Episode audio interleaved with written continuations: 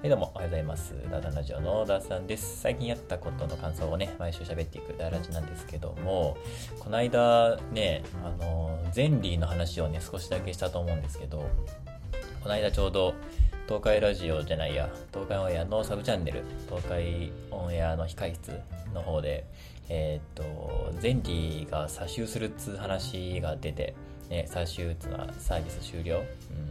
になるみたいな噂が流れて、もうゼンリーを中心にコミュニケーション取ってた、ね、あの、まあ、YouTuber とかそういうなんか、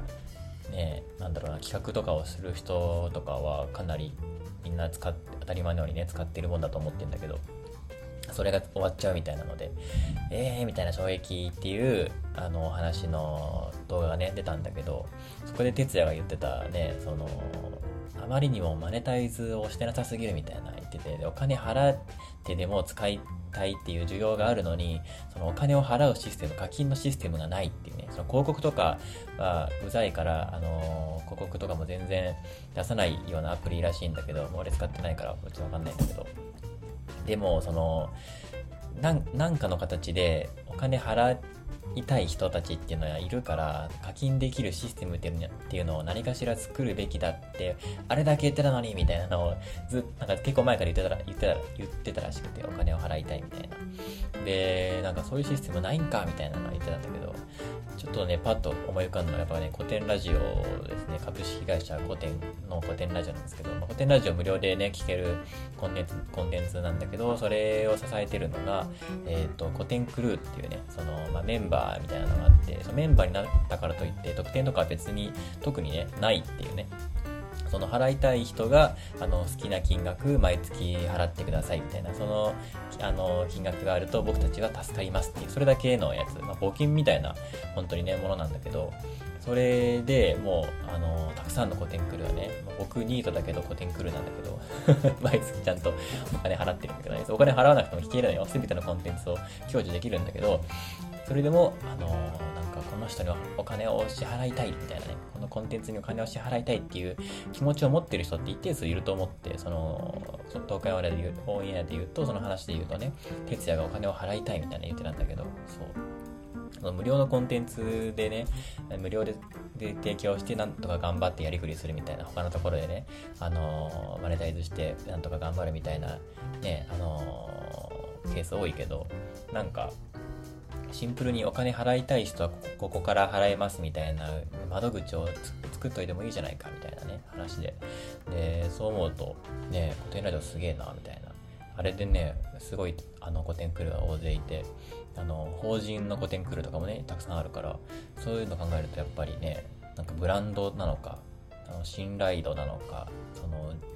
なんだろうな、影響力や重要性っていうのを、その、払う側っていうのがちゃんと理解してて、ここ、ここはシンプルに応援したいっていう気持ちを、あの、お金で表すことができるっていうのは、僕としてもね、その、古典ラジオに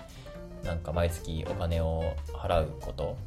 ほほぼね、無償で払ってるわけだけど、それがなんか自分の、なんなんだろう、とても気分がいいというか気持ちがいいお金の使い方をしてるっていう思うんだよね。何何をかを購入してるわけではないのに。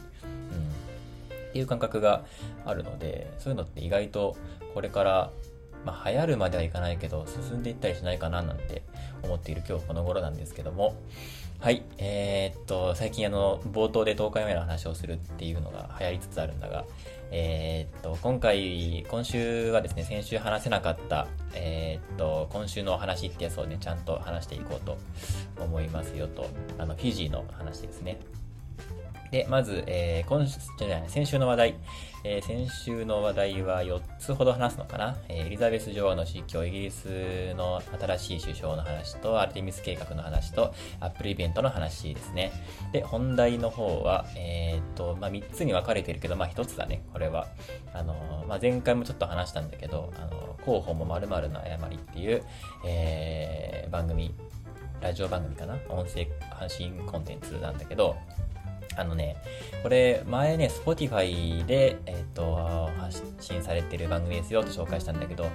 よく探したらね、ポッドキャストもあって、Apple Podcast もあって、で今そっちで聞いてる感じなんだけど、もうね、聞いてると止まんなくなっちゃうから、本当に今、もう、わざとね、聞くのやめてるぐらい なんだけど、そう、なぜかっていうと、ここで話したいから、もういっぺんにいっぱい聞いちゃうと、もう今、最初のね、あのー、第1話からずっと聞いてんだけど、一気に話に聞いちゃうとね、その話すの大変になっちゃうから、ちょちょっとずつ聞いて飲み込んでいこうっていう風にして、あの、自分で自らね、セーブしてる感じでございますが、そんな話を本題でして、そして今週のお話っていうので、えー、先週頭だけ話したね、100件は一見にしかず、フィジー人から学ぶ幸福の最低限っていう、えっ、ー、と、フィジー、フィジーっていうね、国のフィジー人のお話をしていこうかなと思います。では、えー、先週の話題からまずは一つ目ですね。えー、エリザベス女王が亡くなっちゃいましたね。これは昨日のことかな？今収録がね、えー、9月11日9.11なんですけども、えー、っと、なんかね、先々週のね、ゴルバチョフさんに引き続いてね、歴史上の人物が亡くな、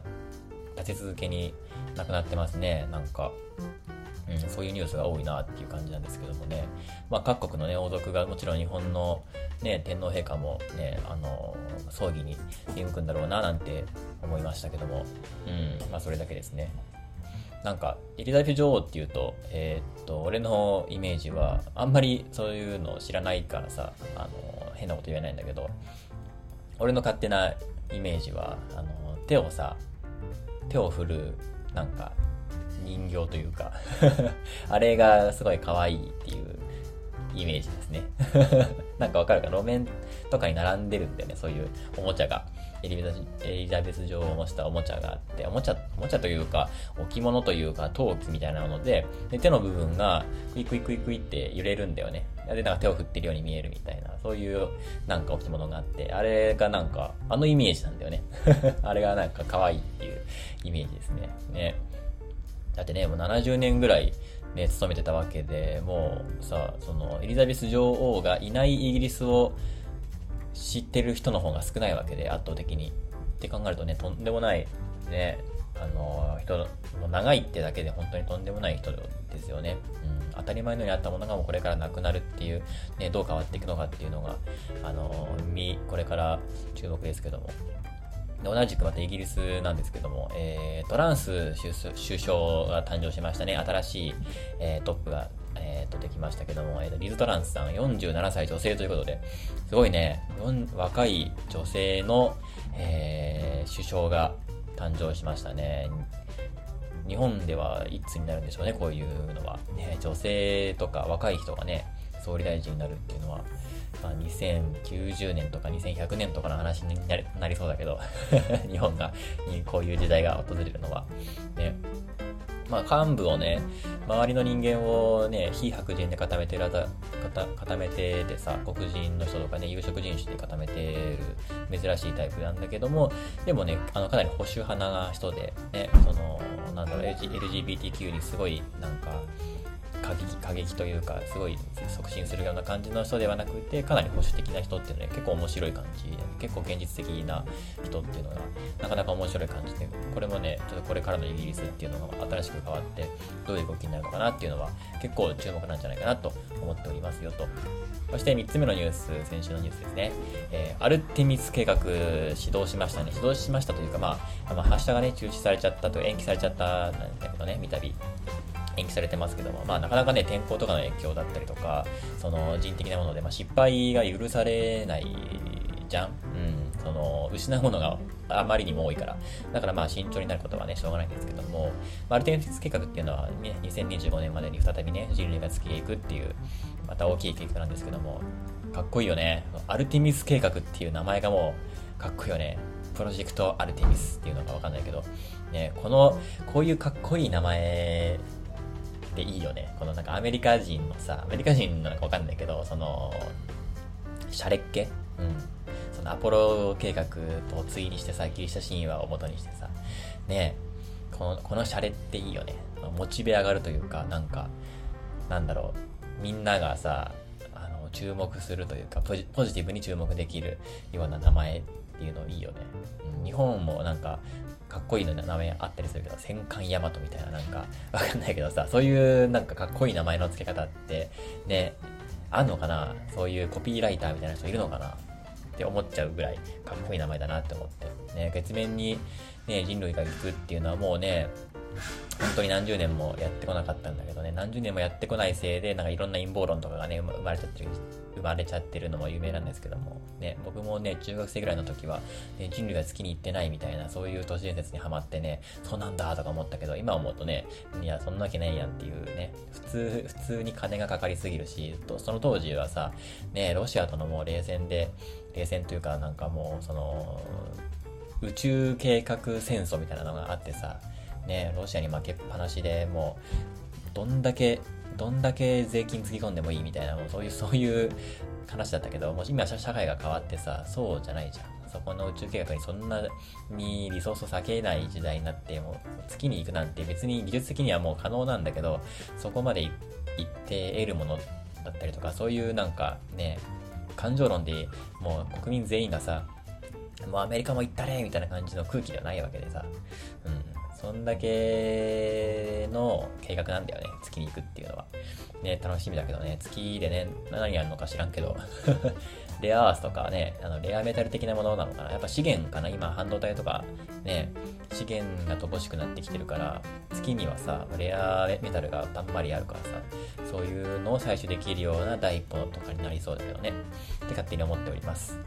はい。では最後4つ目。えっ、ー、と、Apple イベントであまりにも円安っていうお話ですね。アップルイベントありましたね。9月といえばアップルイベントですね。毎年あるんですけども、今回発表されたのは、えー、Apple Watch シリーズ8と Apple Watch SE、そして新しい Apple 8、Apple じゃない、Apple Watch、えー、ウルトラってやつですね。であとは、えーと、AirPods Pro 2と、えー、iPhone14 と14 Pro が発表されまして、で、まあ、ざっくり言うと、アプローチはまあほぼ変わらずですね、えまあ、シリーズ8になっていろんな機能増えてね、なんか事故が検出だったりとか、データ、あの体温を測れるようになったりとかね、細かい便利な機能がいっぱいついたんだけども、まあ、大きいアップデートではない感じですね。で、SE も別に変わらずっていう感じで、で、ウルトラっていうのが新しいの出てきたんだけど、まあ、これもコア向けですね。冒険者用で、まあ、そういう冒険者用に頑丈でごつい、あの、スマートウォッチを販売しているブランドとかもあるので、そこに対して、えー、っと、かけてきたっていう感じですね。もうそれ買ってるんだったら、アップルウォッチでもそれ、そういうの出すからそっち買えや、みたいな、そういうパターンのやつだと思うので、まあ、買い替えの必要はまあほぼないかなっていう感じですね。で、続いて、えっと、AirPods Pro 2ですね。これは、あの、まあ、ノイキャンが2倍になって、で、なんか、他にも、えっ、と、外部音取り込みしながらも、騒音だけ、あの、なんかサイレンとか工事現場の音とかそういうのだけ判断して、えっ、と、ノイキャンセルみたいな、そういう新しい機能が詰まってたりとか、あとは、ケースにね、あの、スピーカーがついて、で、なくしちゃった時に、あの、大きい音鳴らしてくれたりとか、あとストラップがついてなくさないようになったりとかね。ストラップついたついたところで、あの、パカって開いちゃうから中身出ちゃうと思うんだけど、まあ、別に、すでに最高峰のノイキャンをしてくれるイヤホン。イヤホンだからね。うん、ヘッドホンじゃなくて。ね、イヤホンであれだけのノイキャンしてくれる、えー、っと、イヤホンっていうのは、多分 AirPods Pro がまだまだあの現役でナンバーワンだと思うので、特にまあ買い替えはしないかな。なんか不具合とか起き始めてきたらね、2年、3年、4年使ってるとね、どうしても不具合出てくるんで、不具合とか起き始めてから買い替えでいいかなっていう感じで、こちらもまあスルーですね。で、次 iPhone ですね。14出ました。僕今使ってるの12 Pro なんですけども、まあまあまあなんか、えー、ダイナミックアイランド出てっていうので、ノッチをどうや、あの隠すかみたいなので、まあ、すごいいいアイディアだと思うんだけども、のえー、ダイナミックアイランドってやつと、あと画面が明るくなったよとか、常時表示ですよとか、で、まあ、えー、大きく言われてたのがカメラですね。カメラがもうついにようやく、まあ、アンドロイドとかでは普通にあるんだけど、あの、ようやく48メガピクセルを採用して、まあ、一番使う通常カメラだけが48になったんだけど、うん、これはまあ、カメラ好きとか、その、インスタグラマーとか、そういうなんか、なんだろうな、そういうコンテンツとかで主に携帯を使ってお仕事してる人とかは、まあ、これは買い替えのタイミングだったりすると思うんだけど、その、インカメもね、かなりあのバージョンアップしたので、その、なんか、インカメをよく使うじゃん、我々は。うん、自撮りしたりとかさ、ね、あの、ストーリー上げたりとかするのも、女の子とかさ、みんな自撮りはもう、インカメラなわけじゃん。でも、やっぱ、カメラの質がいいのはやっぱりアウトカメラなわけで、インカメラがようやく、あの、大きいあとアップデートをしたっていうので、まあそういうインフルエンサーとかね、そういう映像コンテンツとかでよく使う人とか、綺麗にインカメラ使いたい人とかは、ちょうど買い替えのタイミングかもしんないけど、まあね、まあ、あまりにも円安ということで、あまりにも高い。高いね、プロ。うーん。うんとね、ちょうどニュースであったのが、ちょっと先々週ぐらいに、えっと、1ドル140円とかになって、な、ま、マジかよみたいな感じになったと思ったらさ、もう1週間で3円、4円上がって、先週144円になって、今いくらなんだろう？ちょっと今、キンキンのやつ見てみようか。今、えー、9月11日日曜日の11時33分の時点で、えー、1ドル142円50、ん ?142.50 円か。ん ?142.50 円ってなんだ ?142.5 円か。ああ、ちょっと下がったね。ちょっと落ち着いたね。でも、一応でも、えー、っと、アップルは、えー、1ドル150円換算で、あの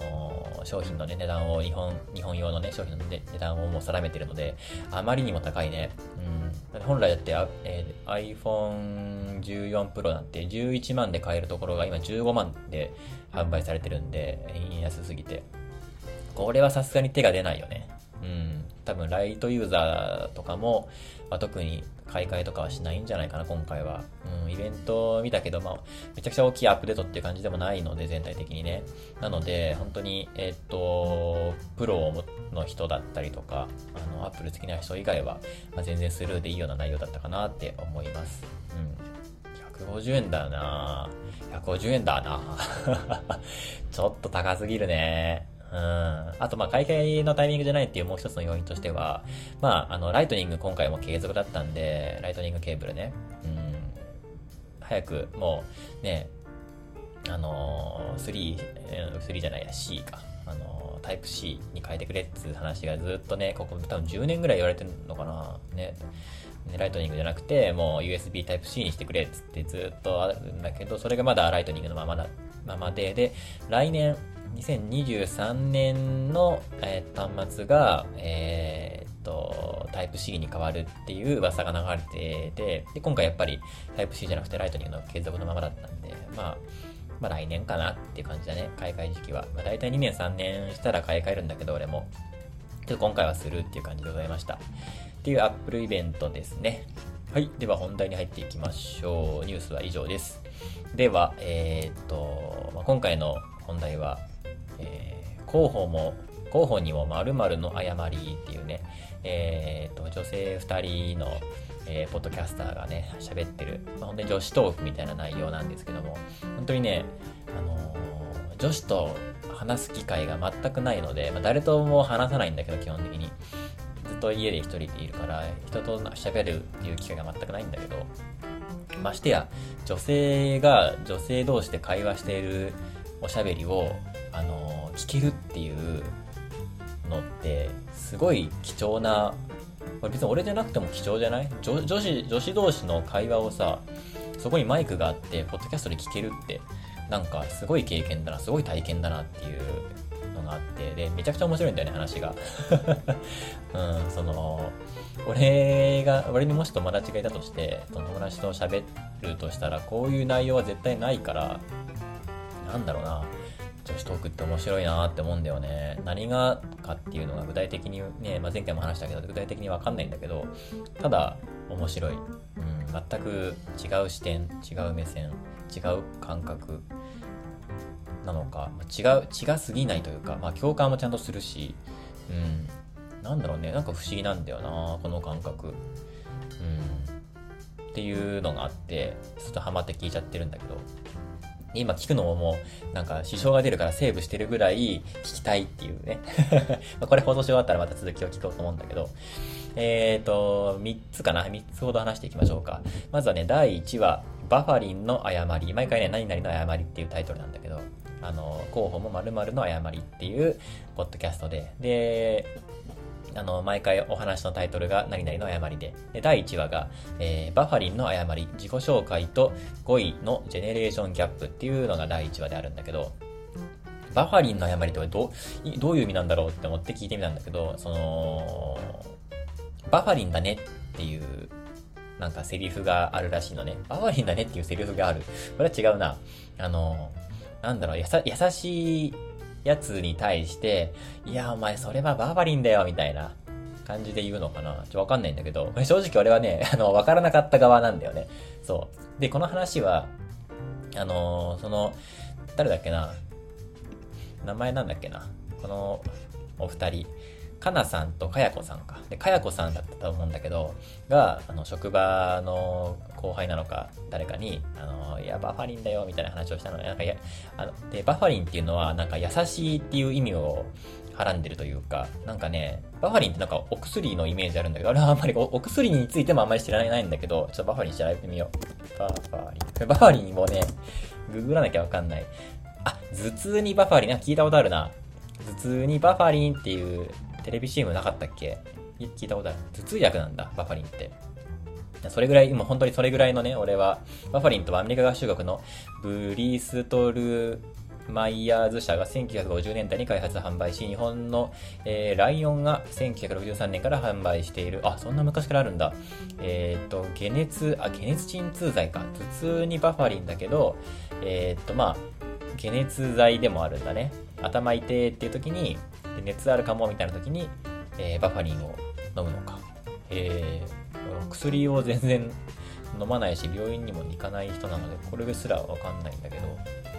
そうで、なんかその昔、あの、バファリンの CM で、えっ、ー、と、バファリンの半分は優しさでできていますみたいなコピーがあったらしいのね。へえと思ったんだけど、それも、それも俺は知らなくて、バファリンも知らない上に、えー、っと、その CM も知らなかったから、だからこのラジオを、このもう第1話から結構面白かったんだけど、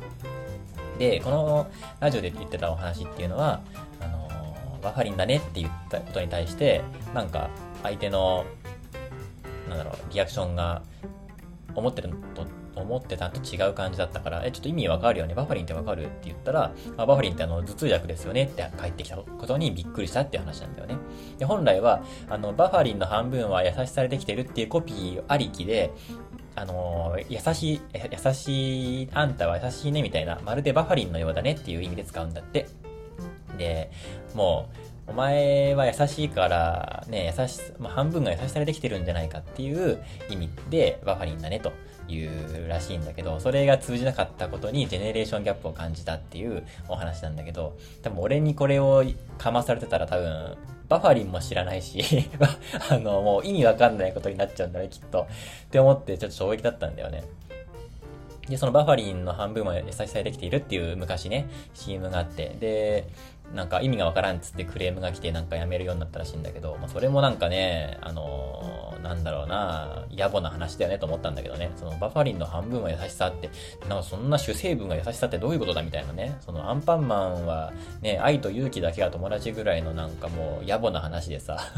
そんなクレームあるんだっていうね、つまんない国だなと思ったんだけど、まず実際あったらしくて、で、あのー、そのね、なんとかっていう成分を優しさっていう、あの、イメージとしてコピーに使いましたみたいな、なんか、うん、なんかそういうことを発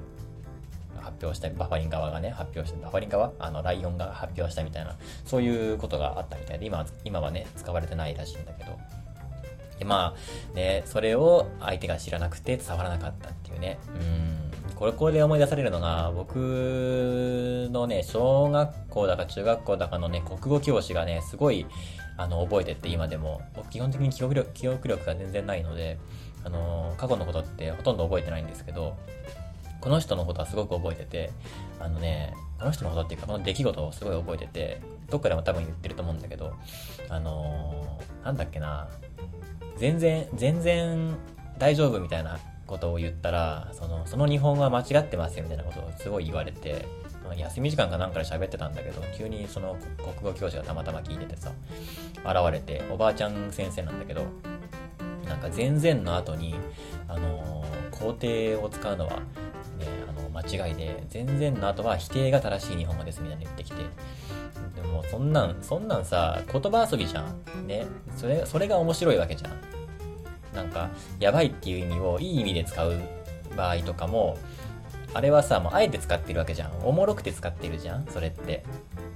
そういうなんか、なんか、わかんねえかなみたいな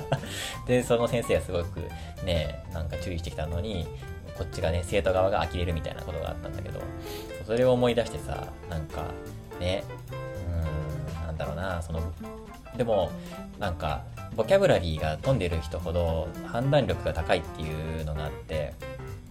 あのこれまた別の話なんだけど、なんかね、なんかな、なんかのね、実験であったんだけど、例えば、か数字が存在しない民族、今でもね、あの、アマゾンの奥地にね、そういう人たちいるんだけど、あの、数字っていう概念がないものを数えるときに数字を使わない。だから、少ないとか多いっていう言葉はあるんだけど、あの、1とか2とか3っていう言葉は存在しない。言語の領域でね、存在しないっていうのがあって、そういう人たちに、あの、は、多分ね、4つ以上のものが数えられないんだよね。うん、4つあったらそれを4つと判断できないみたいなね。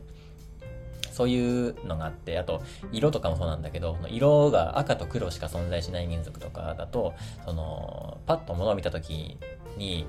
言語に、頭の中でさ、言語化できないから、覚えられなかったり、あの、表現できなかったりするんだよね、当然。で、それってまあ多分語彙力の多さとか低さ少なさか少なさがその判断力人の判断力をに影響を与えるんだなって思ってうんそういう実験があってさだからこのバファリンを俺が知らなかったことっ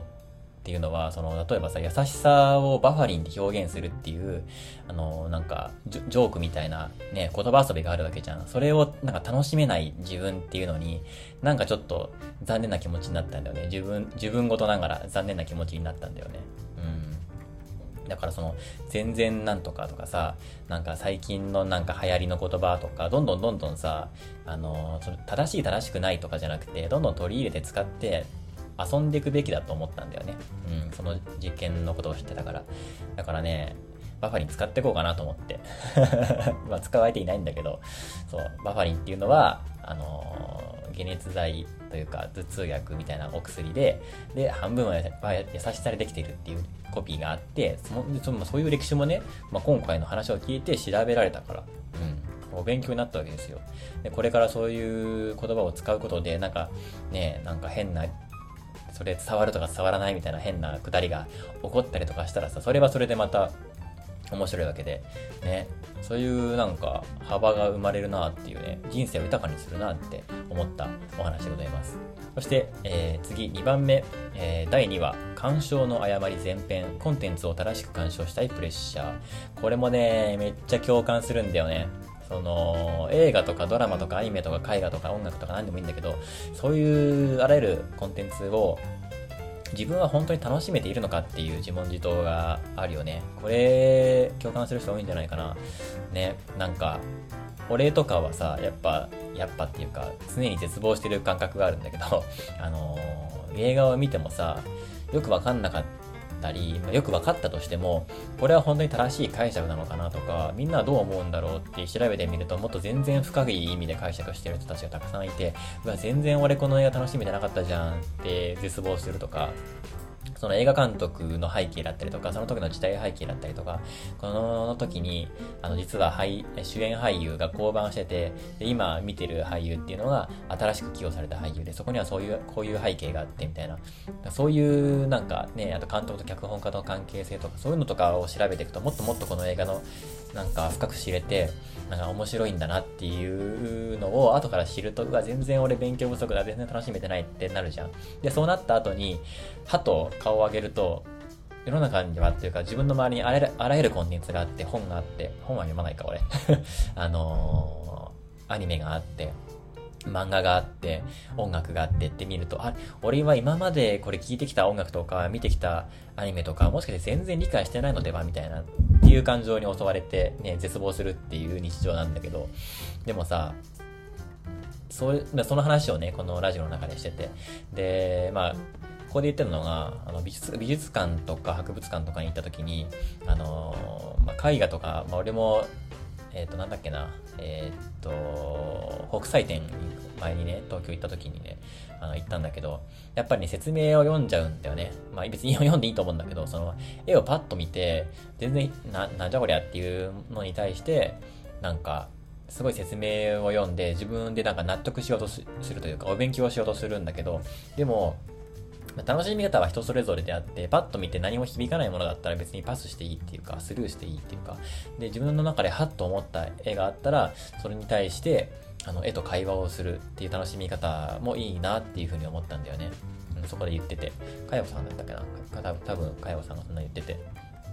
ああ、確かにな、みたいな。そこで、なんか作者の、作者と絵を通じて、ね、時代もね、何もかも超越してそこで繋がるっていうのが、あ、この絵を理解できた俺は、あのー、この作者と今通じ合えたんだ。時と空間とね、時代を超えてっていうとま、すごい、なんか、体験じゃない？それってと思って。あ、これからなんかそういうのに、そういう機会があったらそういう鑑賞の仕方をしてみてもいいかなってすごく思ったんだよね。うん。もちろんね、余裕で誤解してたりとか誤読してる可能性は 余裕であると思うんだけど、ね、普通にさ、あの音楽聴いててもさ、その音楽演奏したりさ、歌ったりる人たちは、そんなつもりで、ね、だって俺に向けて歌ってる歌ではないからさ、そんなの知らないじゃん。すごいもしかしたら個人的な歌かもしれないんだけど、うわ、この曲響くわ、俺の歌だ、みたいな感じでなるわけじゃん。ね、だってもう学生の頃恋愛ソングかと思って聴いてた曲がさ、大人になって久しぶりに聴いてみたら、あれこれ、恋愛、恋愛ソングじゃなくてこれ不倫の歌だな、みたいな、そういうのあるじゃん。だからさ、まあ誤解してる、誤読してる可能性っていうのは大いにあって、で、で、それでもいいんだよね、余裕で。全然いいんだなっていう、なんか、すごいなんか寛容な感じ。うん、その、芸術作品とかその映像作品や音楽とかそういうコンテンツに対してそういうなんか寛容な心があるまま、その孤独を受け入れながら、そのもう自分なりに解釈して自由に解釈していいんだっていうね。まあ、実際はその音楽作ってる人とか、映画作ってる人とか、そういう人って、まあ、そういうメンタリティで作ってると思うんだわ。そう、自由に、もう自由に受け取ってくださいと。まあ、自分の趣旨と間違った受け取られ方をされても、それはさ、もう、そんな覚悟の上というか、そんなの余裕で当たり前のことだから別にとして投げかけてるわけで、ね、それに対してさ、その曲の意味がわかんないとか、これはなんか、こういうことを安易に示唆してて、あのー、こういうのには反対だみたいな、なんかそういう、なんかその、この歌詞を、歌詞を変えろみたいな、そういうの、ね、最近やたらにあるけど、いや、それはやっぱり、前にも話したさ、その、視聴者の幼児化っていうのにつながってくると思うんだけど、でも、っていうなんかその、なんか作品に対して寛容であって自由に受け止めていいんだっていう考えがある一方で、もう一人の自分としては、でもやっぱり教養が広いとあらゆるコンテンツを必要に楽しめてるっていう感じは否めない。うん、それやっぱりそうであって、まあ、ここここでも言ってたんだけど、やっぱ、もののけ姫とかさ、ジブリ作品とか深く知ってると、やっぱり深く知ってた方が面白いわけで、宮崎駿とか、ね、高畑勲のことをもっともっと知ってると作品にすごいのめり込めるし、俺もね、シン・ゴジラもう何回見たかわかんないけど、それだけそれだけなんかコンテンツに深入りすると、そ、と、もうそこに行った人にしかわからない楽しみ方や、ね、あの、なんか、気持ちよさっていうのが、ね、快感みたいなものがあるわけで、まあ、両方をバランスよくあの自分のの中で持っていることが大事だなっていうふうに思った話でした。はい、そして3番目。えー、っと、つぼねの誤り。これはね、えー、っと、第何話なのかな？第5話、第4話かな？ちょっと飛ばすんだけど、えー、つぼねの誤り前編。全女性が持つおつぼねになるリスクについて考えたい。これがね、すごく面白くて、本人たちもすごい面白い話だっていうので、おつぼねっていうのが俺わかんなくて調べちゃったんだけど、あの、まあ、漢字も読めなくてさ、お曲と書いておつぼねって読むんだけどさ、放送局の曲。で、ググると一番上に出てくる辞書が、えー、っと、おつぼねは、ベテランの職場を取り仕切る女性に対して使われる言葉で、意地悪、口うるさいというネガティブな意味を含みますって書いてあるんだけど、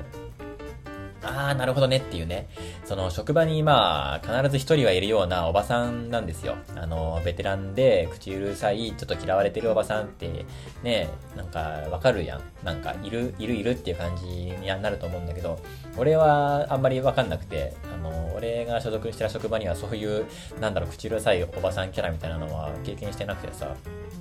まあでも、でもなんかわかるじゃん。あらゆるね、映画とかドラマとかね、そういう映像、アニメとかね、そういうので、よく、よくいるじゃん。職場に一人そういうのって。だからなんかその感覚はわかるんだけど、まあ体験はしたことないっていう感じかな。で、そのおつぼねっていうのは、全女性がなりうるっていう話。だって、ね、その、ああ、おつぼねっているよね、わかるわかるって言ってる時点では、その自分たちとは全く別世界の世界線をね、別の世界線を辿って、った先にいる種だと思ってるんだけど、でも、この、かなさんもかやこさんも、あの、職場とかでね、生活していく上で、誰しもが実にシームレスに、こう、おつぼねになりうるっていうのをなんか実感した、発見したっていう話があって、でもしかして私今おつぼねになってるみたいな、うん、新人の女の子が入ってきた時になんか、もしかして私うるさいこと言ってるみたいな、そういうのを客観目指してね、自分を見ることができて危ないってなったっていうエピソードだから、どんどん話が広がっていくんだけど、これがね、どんどん話が発展していくのがね、その様を見れるんだよね。聞けるというか。それが面白くてさ、あの、おつぼねは実は悲しきモンスターなのかもみたいな。うん、実はなりたくてなってるわけじゃなくて、だんだんだんだんもう、ならざるを得なくなってくる。うん、この、ね、職場でこの社会の中で、あのまあ、自分はスキルがあって、ベテランで、あの、割とできる。で、それを、いろいろ口うるさく言わなきゃ仕事が回らなかったり進まなかったり指揮が取れなかったりするっていうもうしょうがない空間の上で出来上がってしまう。で、自分ではそれを認識しつつも、あの、もうそうならざるを得ないってなっているもう悲しきモンスターで、その悲しきモンスターのことを誰も理解してもらえないっていうね。うん。ただ理解してくれた人に対してはすごく優しいみたいな、そういうイメージになってきたりとか、あと能動的にね、おつぼになっていくパターンもあり得るとかさ、もう、私がここでモンスターになる必要があるって言って自分折りして、あの、自分から自らなっていくっていうパターンもあったりとか、そういう風にだんだんおつぼね側に感情移入していって、自分もなり得るって思うと、そっち側に感情移入していったりとか、あとおつぼねと言われている人たちも、実際仲良くなってしまえばすごく強い味方になるし、別に悪い人では実はないみたいな、っていうのが発見されたりとか、っていう話がどんどん展開されていくんだけど、で、後編ではね、なんかだんだん話がね、もう脱線脱線していって、俺みたいに、あの、宇宙学校という隔離された狭い閉鎖空間の中で生まれる異空間、異様な空間みたいな話になってって、これはね、えっ、ー、とね、どっちだったっけな？どっちの話だったっけな？多分ね、かなさんだったと思うんだけど、かなさんが昔、中学校の頃、すごい、なんだろう、真面目な学校らしくて、すごい校則が厳しくて、それに順応してたかなさんと、そういうのに、ま、一切順応せずに抗ってきたかや子さんっていう対局の二人の話がすごい面白くて、で、本当にね、話を聞くと、まあ、俺はそんなに校則とか気にしたことなかったから、多分これ、すごい女性目線で共感ができると思うんだけど、スカートの丈とかタイツの色とか、インナーで着てる T シャツの色とか、本当に厳しいんで髪型とかさ、ツインテールはどこから結ぶとか、ポニーテールはこうとか、髪の長さはこうとか、すごい細かい決まりがあるんだって。で、俺は男だからわかんないけど、多分女性に対してのこの厳しさっていうのは、なんだろうね。わかんないね。ある、うん、でも確かに女性の方が厳しいイメージはある。すごくある。俺は学生時代結構やんちゃな 高校とかだったから、校則とか結構みんなもう校則を破って当たり前というか、合ってないようなものだったんだけど、なんだろうね。この、ねえ、本当に閉鎖空間だから起こりうるんだろうね、こういうことっていうのが。もう、誰かと対比できることがないから、どんどんどんどんあの、ミニマムにミニマムにも視野が狭く狭くなっていって、そこでもう地獄が生まれるんだよね。本当にね、聞いてて本当にね、あの、これは、なんだろうな。このの、ポッドキャストがそうじゃなくて、その聞いてて気分が悪くなるんだよ。本当に。地獄の、地獄の様子を、あの、忠実に表現して、言語化している感じで、本当に気分が悪くなって、これこそもうディスヘルだなと思ってね、あのーリナ沢山さんのね、ディスヘルを連想しちゃうんだけど、うわ、地獄だなーっていう女子中学生がもうそこまで、なんかもタイツの色とかさ、もうスカートは寒いんだよ。だって、スカートって寒いんだよ、あれ。俺中学生の頃にさ、あのー、仲いい女の子に、ちょっとスカート履いてみたいや、つってスカート借りて履いてみたことあるんだけど、あの、何？何あの、布。スカートってマジでやばいからね、履いてみると。これね、男子一回スカート履いてほしいわ。スカートを履くこととヒールを履くこと一回人生で経験した方がいいと思う。もうぞ、もうね、意味がわかんない、あれ。ヒールも意味わかんないけど、まずスカート。スカートに話を戻すと、スカートってあれマジで意味わかんないから。あの、不安、不安さ、スカートを履いた時の不安さ、布一枚腰にくるっと巻いてるだけでさ、ねえ、風が吹きようもんならふわっと上がっちゃうし、下パン1だし、寒いし、何この風通りの良さみたいな。そりゃそうだよね。腰にね、1枚布を巻いてるだけであって、何も補えてないみたいな、なんか、スカートを履いた時のあの不安感たるや。すごいよ、あれ。ビビるからね、スカート履いてる女子とか、ミニスカ履いてる女子とか、すげえと思うもん。その男目線で、さあ、いや、スカートいいよねとかさ、うわ、ミニのスカート、あれ、際どいね、みたいな、あれいいな、みたいな興奮したりとかしてたら、自分がもう、なんかもうすごい遠くに行ってしまって、なんか、敬意しかない、敬意、敬意というかもう、なんでみたいな、疑問すら湧くぐらいのね、スカートってすごいのよ。で、高速ではさ、そのスカートには、あの、タイツがこうみたいなさ、なんか黒は履いてはいけないみたいな。白またはベージュだみたいな。白なんてお前どこの王子様だよみたいな。で、ベージュってお前、その、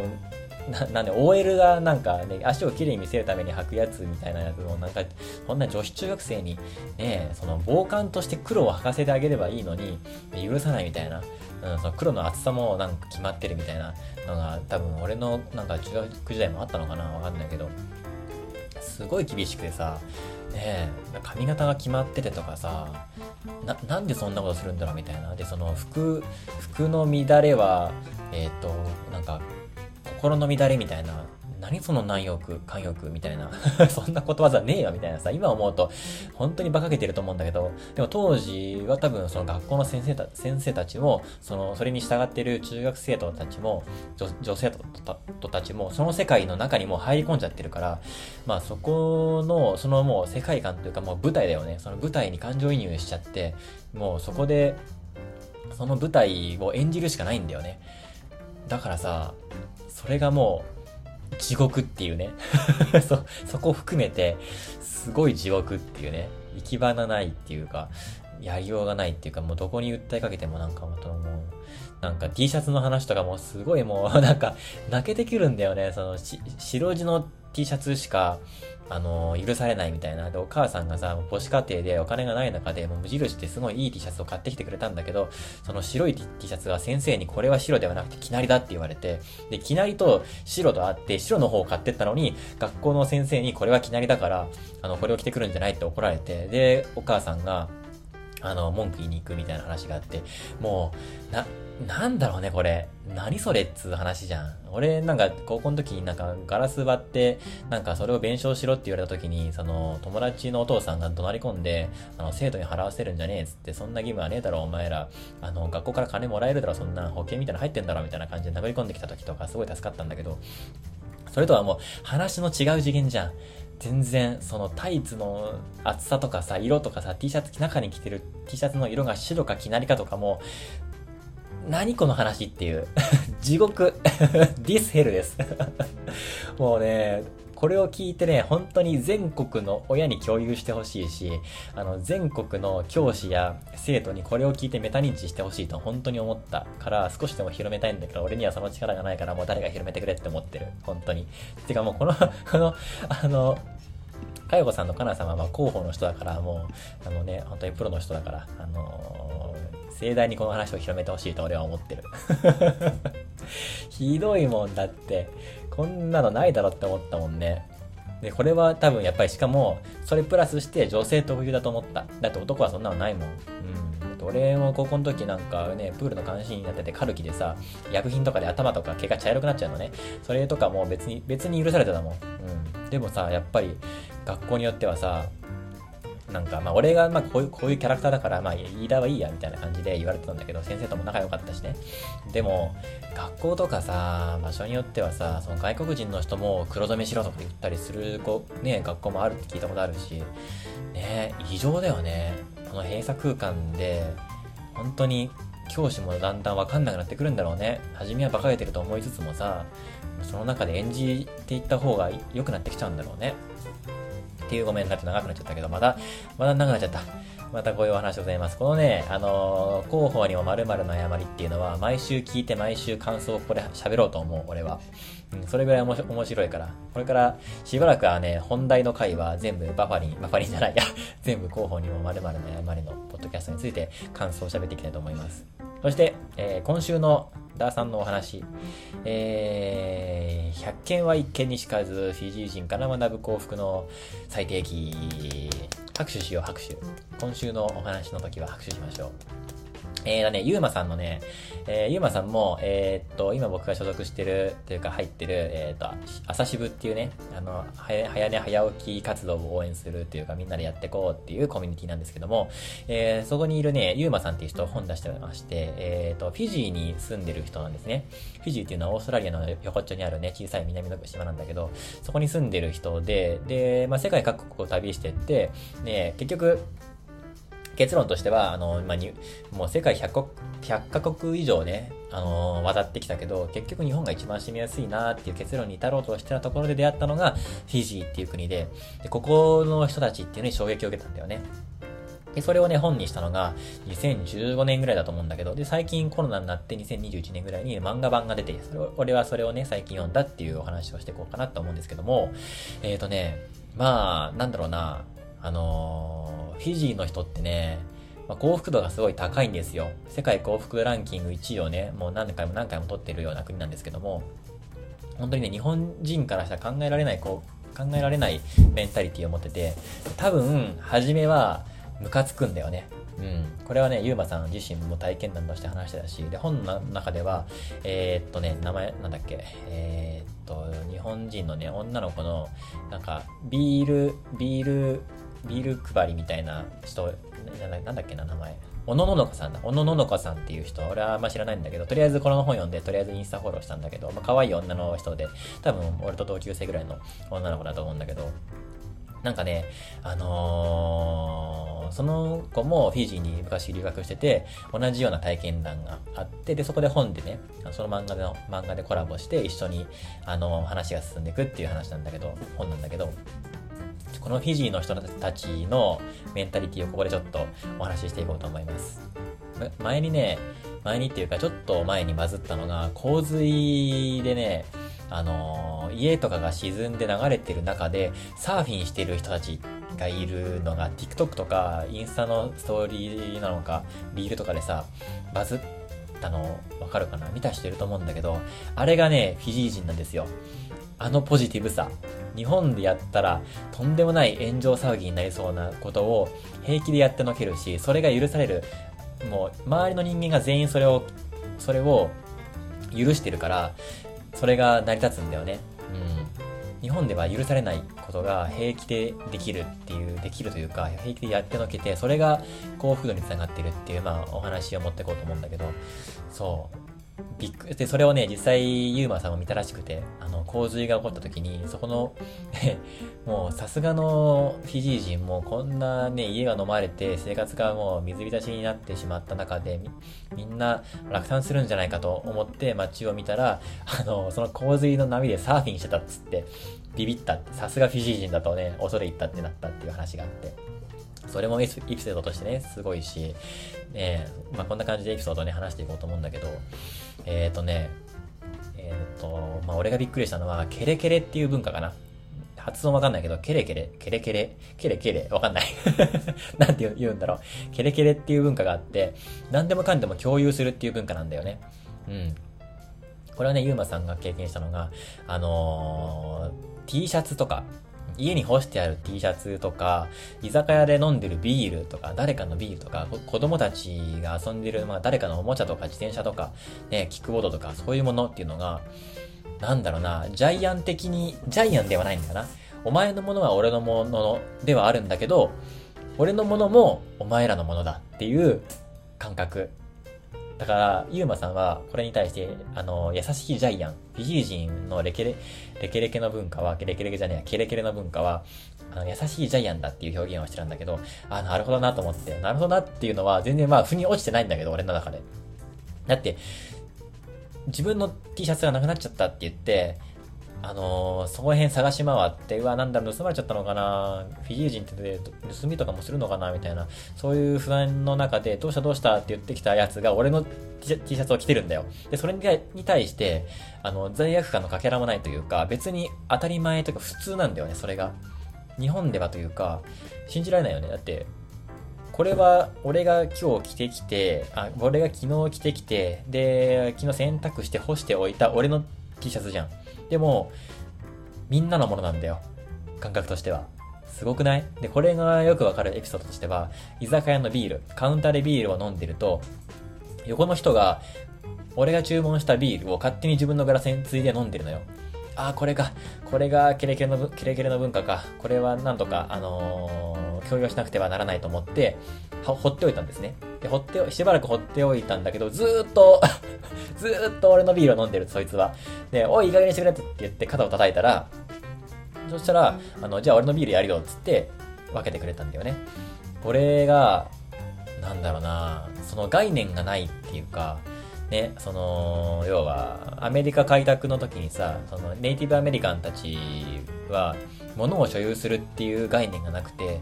その空も雲も海も土地も山も川も全て、あの、神のもの、うん、グレイ、グレイティスト、なんだっけ、グレイティスト、マザ、ん？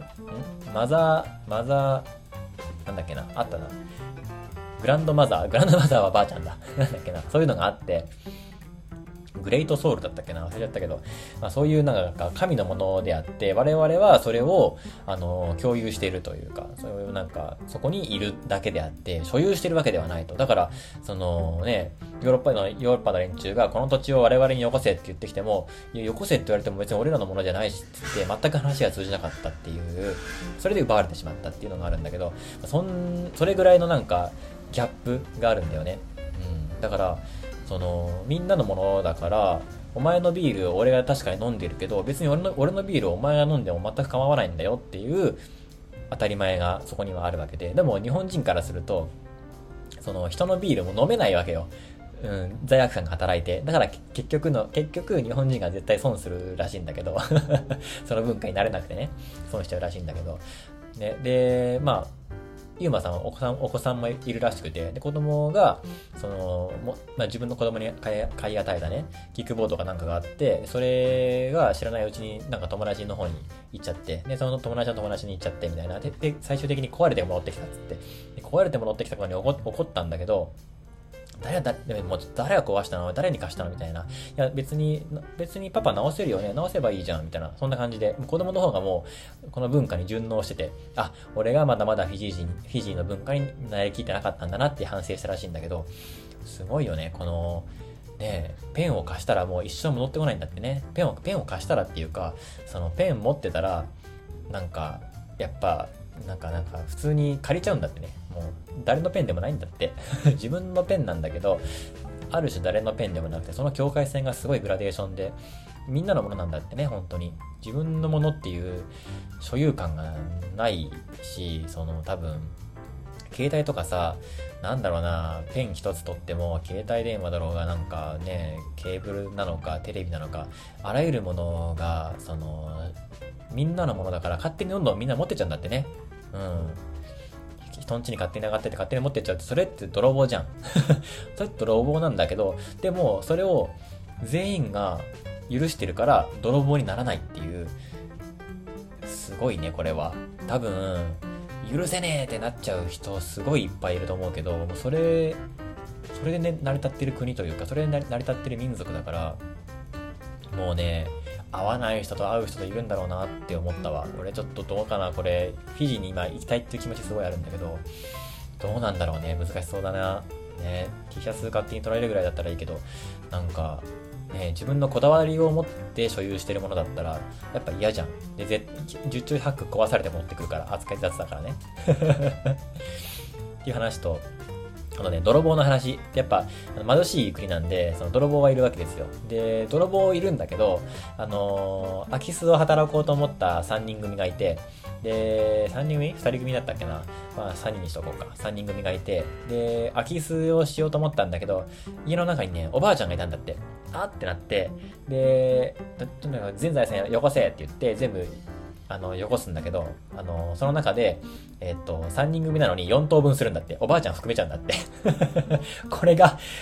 こんな泥棒でもこのケレケレの文化に根付いてるんだっていうね。やっぱみんなのものなんだって、その財産が その泥棒をした3人で山分けするんじゃなくて、そこに、あの、いたおばあちゃんも一緒に分けるっていうね。これ、はい、これがお前の取り分だっつって 4分の1が与えられるっていうね。っていう笑い話がね、あるんだけど、これもね、面白いよね。なんか、その、泥棒は確かに悪いことだし、まあね、本当に悪いことしようと思ってしてるんだけど、でも、その、ケレケレの文化に根付いて、三あの、泥棒しようって言って3人組にできたのに、4等分しちゃうっていうね、おばあちゃんの分も。面白いよねっていうのでなんか可愛げがあるなと思ったのと、あと、未来より過去より今を生きてる。で、後先考えない行動をしたり、過去を気に留めない性格っていうのがフィジー人にある、あるそうで、これはね、あのー、俺もすごいわかる。うん。あのー、まあ、フィジー人ではないんだけど、まあ、同じ近い国の人たちだったりとか、外国人の人と一緒に働いたことがあるので、わかるんだけど、本当にね、時間守らないし、あのー、ミスしても自分の責任、まず自分の責任では絶対ないのよ。失敗しても。うん。っていうのが、もう根底にあるから、なんだろうな、上司として困るよね。マネジメントに困るんだよね。だって失敗したら、反省させて、次は失敗しないようにしなきゃいけないじゃん。お仕事とってそうじゃん。でも、フィジーはそうじゃないんだよ。うん。だって、仕事、仕事も本当に仕事と呼べるかどうかわかんないような感じだし、もう俺らからしたら本当に無責任な対応もしてくるし、かといって、まあ、逆にすごい融通が効いたりするんだけどね、その、ここに署名してくれっていうので、なんか誰かの署名が必要な時に、あ、じゃあもう店員、もう店員が、まあ俺がしとくわ、みたいな感じで、なんか、あの、代理人になってくれたりとかね、そういうなんかゆるさ、ゆるさとかもあるんだけど、ゆるさに助けられることはあるんだけど、その店員になんか、あのー、じゃあこの靴履きたいから、あの僕のサイズ持ってきてっていうね、靴屋さんに行ってね、話して、じゃあ裏に取ってくるわって言って、取りに行ったきり、そのまま家に帰っちゃって、戻ってこないとかね、そういうのが普通にあるようでさ、多分、も、あのー、この靴のサイズを持ってきてくれって言って、在庫の方に行った時点で、多分、あ、もう定時だって言ってそのまま帰っちゃったんだってね。多分ね。かそれぐらいの働くっていうことこと自体が日本人と全く違うから概念が。これがねあのー、未来あの後先か後先考えない行動とかあとまその後先考えないから、その泥棒を空き巣しようと思ったら普通に家に人がいるっていうのが起こるんだろうけど、全く、本当にね、計画性が全くないんだって、計画を立てるっていう概念がそのそのものがあの存在しないから、あのーやばい、お金がない、どうしよう、よし、泥棒しようって言って今日行っちゃうみたいなね。だから、普通泥棒するときって、あの、調べるじゃん。その場所を捕まりたくないからね。でも全く調べずに行っちゃって普通に見つかるみたいなことがあるんだけど、だから、ね、その、なんか、殺人みたいなすごい大きい犯罪は基本的には起こらないんだって。まあ、だから、ね、他の、日本に比べたらあれだけど、まあ、他の国に比べたら治安は割といい方らしいんだけどね。で、失敗は必ず誰かのせいや何かのせいにするし、まあ、その、誰かのせいとか何かのせいにして自分のせいには必ずしないから、反省しないし、で、反省は絶対しないってことはもう決定してるからね。反省しないから、また次に同じ失敗をするんだって。でもそれが、まかり通る国や人たちだったから、みんなが失敗は当たり前だよねっていうのをみんな知ってるから、それを許しちゃうんだよね。で、過去に、それはもう過去になっちゃうんだよ。だから無断欠勤して、そこから2ヶ月ぐらい連絡がないおばちゃんがいたんだけど、で、ゆうまさんはすごい心配した、して、電話も出ないし、もうすごい心配したんだけど、向こうから電話が返ってきて、えー、おばあちゃんどうしたの？大丈夫だった？みたいな感じしたら、あの、明日バーベキューやるからおいでよみたいな感じで 来るんだって。そのバーベキュー、どういうメンタリティってなるじゃん。その、なんかもう、普通無理じゃん。その上司に無断欠勤した挙句2ヶ月音沙汰ない挙句こっちから電話しといしして、その内容がバーベキュー来てよ、なのよ。だから、過去のし、もう過去はもう過去なのよ。もう済んだことで、あの、もう存在しないものなんだよね、過去っていうのは。まあ確かにそうじゃん。うん。物理的に存在しないじゃん、過去とか未来って。だから、それ、そういう考え方だから、なかなか、もうあの人と今会うのは気まずいなとかもないんだって。すごい不思議じゃない？このメンタリティ。なんか、日本ってさ、日本ってか先進国全体的にそうだけど、日本は特にそうだと思うんだけど、やっぱりさ、そうはいかないじゃん。必ず、なんか、ねさ先のことを考えて計画が立てるしで過去の失敗にくよくよするしそれを反省して今に生かすっていうのは当たり前のようにあるけどでもさ日本ってさねあの長寿の国って言われてる一方で幸福度が最低なわけじゃん。でそれってやっぱりね、30代まで死因が、あの、死因の第一位が自殺なのもそうだし、あの、健康寿命はね、世界平均の変わらないところからさ、本当に寝たきりの人が一番多いっていうのも、やっぱ幸福度が低いっていうのにあると思うんだけど、フィジアにはね、やっぱ、あの、病院というか老人ホームがないように、あの、みんな健康